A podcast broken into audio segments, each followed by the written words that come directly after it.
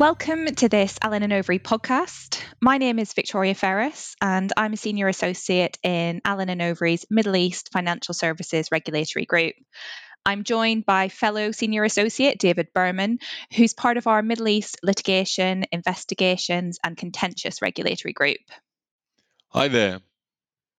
This podcast forms part of a series where we will be focusing on key considerations relevant to the emerging crypto asset landscape in the UAE. This episode will be an introduction to crypto assets, looking at what crypto assets are and the key legal considerations relevant to crypto assets in the UAE. We'll also touch on each of the key regulatory regimes governing crypto in the UAE, implemented both in mainland UAE as well as in the UAE's financial free zones. This will hopefully be of interest to anyone already involved in the crypto space or anyone who's seeking to become involved in the crypto sector in the UAE or in the broader GCC region. So, against that backdrop, I suggest we dive straight in. David, the UAE is the Middle East's third largest crypto market with a transaction volume of approximately 26 billion US dollars, trailing only Lebanon and Turkey. So let's start with the obvious, but maybe not easy question What is a crypto asset? Well, Victoria, that's not a straightforward question at all. The key point is that there really isn't any firm definition of what a crypto asset is. Instead, crypto asset is essentially an umbrella term that captures a range of digital assets within it. For example, both cryptocurrencies and non currency assets, such as security tokens, are types of crypto assets. But if we break the term crypto asset down, there are basically two parts to it. The first part, crypto, refers to the fact that these assets use cryptographic encryption as a secure way of recording who owns what assets. The second part, asset, tells us that these are a digital representation of value or contractual rights. In other words, they can be transferred, stored, or traded electronically using some form of distributed ledger technology. The use of distributed ledger technology, or DLT, is one of the key points to remember when thinking about crypto assets. There is going to be a standalone podcast dedicated to DLT consideration, so we won't spoil that and go into too much detail on it here. But essentially, DLT is a decentralized database managed by multiple participants across multiple nodes. Let's um, perhaps put that into a bit of context. Bitcoin uh, is probably the most well known of the cryptocurrencies, so let's use that as an example. Bitcoin is a peer to peer electronic cash system where there is no physical currency and no central bank or other organized authority standing behind the currency. What that means is that instead of being backed by a central authority, there is actually a decentralized network of peers which vouches for the validity of the ownership of the cryptocurrency. So, underlying the verification of Bitcoin and other cryptocurrencies is the distributed ledger system called blockchain. The two terms blockchain and DLT are often used interchangeably, but distributed ledger technology is essentially the framework that underpins blockchain. Exactly, Victoria. Many traded assets rely on a central repository to verify ownership and its transfer. The DLT system relies instead on verification by a community of participants. Blockchain refers to technology supporting a decentralized, distributed information repository that doesn't depend on one specific entity for verification. This system holds the promise of much lower costs than centralized authorities and much more rapid processing. So essentially, crypto assets are cryptographically secured digital representations of value or contractual rights that use some type of distributed ledger technology and can be transferred, stored, or traded electronically. And that really helps to explain why crypto assets and particularly cryptocurrencies were created in the first place. They were designed to be used as a form of payment for goods or services. There are thousands of crypto assets, but let's stick with the Bitcoin example. Bitcoin initially was intended to be used as a form of payment for goods or services. So instead of using traditional fiat currency to pay for something, you could instead use Bitcoin. But the difficulty is that the value of Bitcoin and similar tokens has historically been fairly unstable, which makes it difficult to use Bitcoin as a means of payment.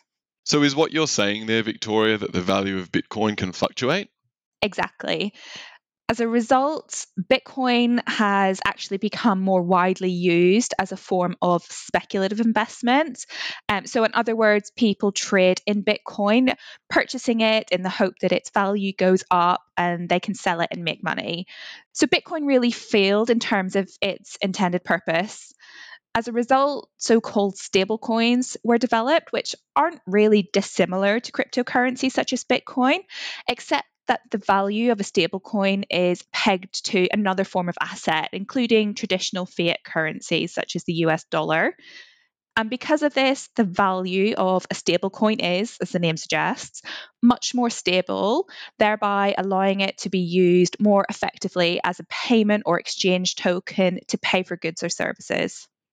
However, one of the key points to note about crypto assets is that they are decentralized, which means that they're not backed by any central authority in the same way that, for example, traditional fiat currencies will be backed by a central bank. As a result, central banks have been exploring whether they can issue their own digital currency, generally referred to as central bank digital currencies or CBDCs. This is a big area of focus for many jurisdictions at the moment, including the UAE. For example, last year the UAE Central Bank announced that it was set to introduce a digital currency as part of its 2023 to 2026 strategy, so it is very much an area to watch. Exactly. So, if we come back to the original question, what is a crypto asset?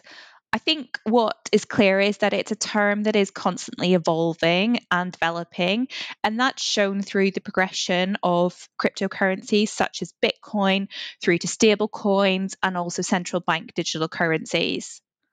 I think that explains the basics about what crypto assets are.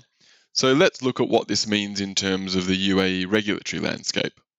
The UAE, both in the onshore UAE as well as the two financial free zones, the ADGM and the DIFC, has been doing a lot of great work to position the UAE as a hub for fintech and payments firms. As a result, there's also been a host of legislation issued in both the onshore and offshore UAE regimes aimed at bringing certain crypto assets and activities connected with crypto assets within the scope of regulation.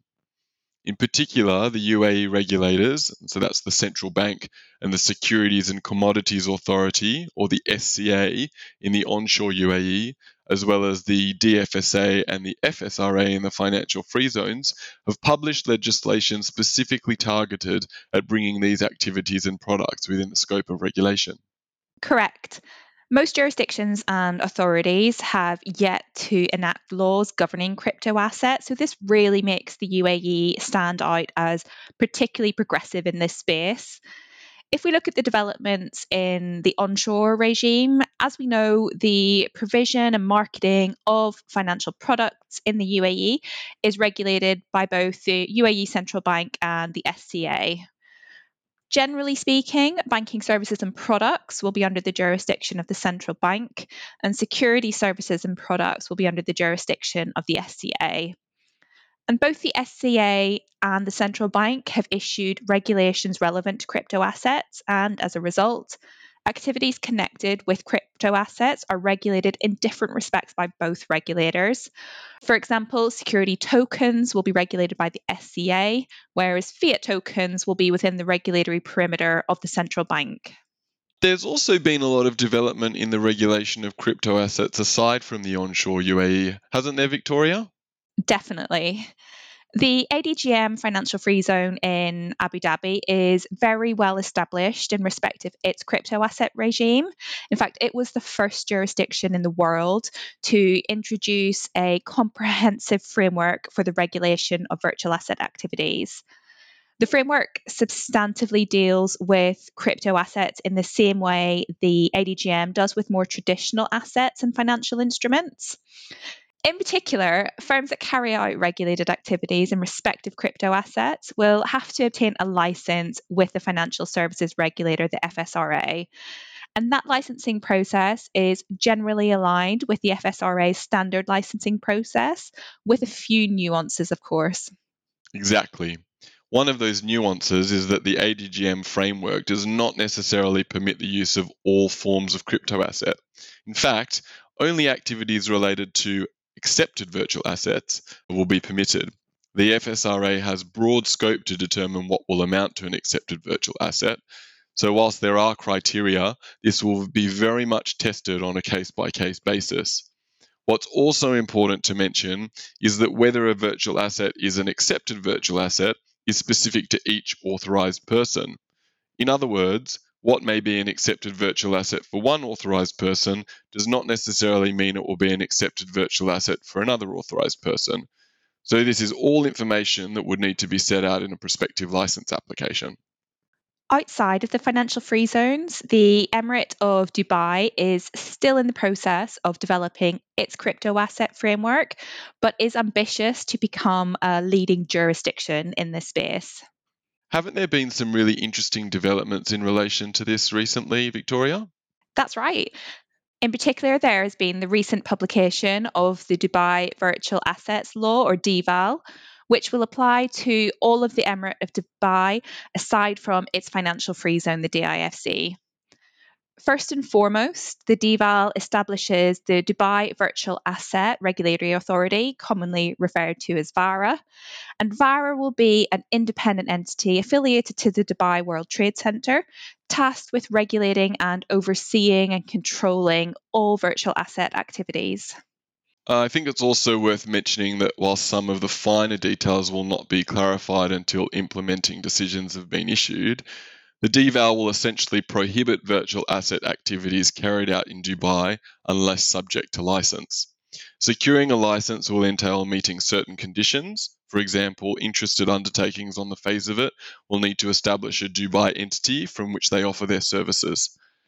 This may create difficulties for businesses already established elsewhere in the UAE that wish to offer cross border services into Dubai. Our understanding is, however, that VARA will have discretion to waive certain requirements, so it remains to be seen how strictly this is going to be applied in practice.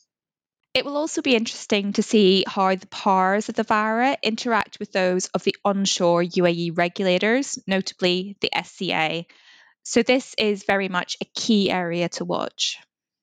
That brings us to the end of this episode.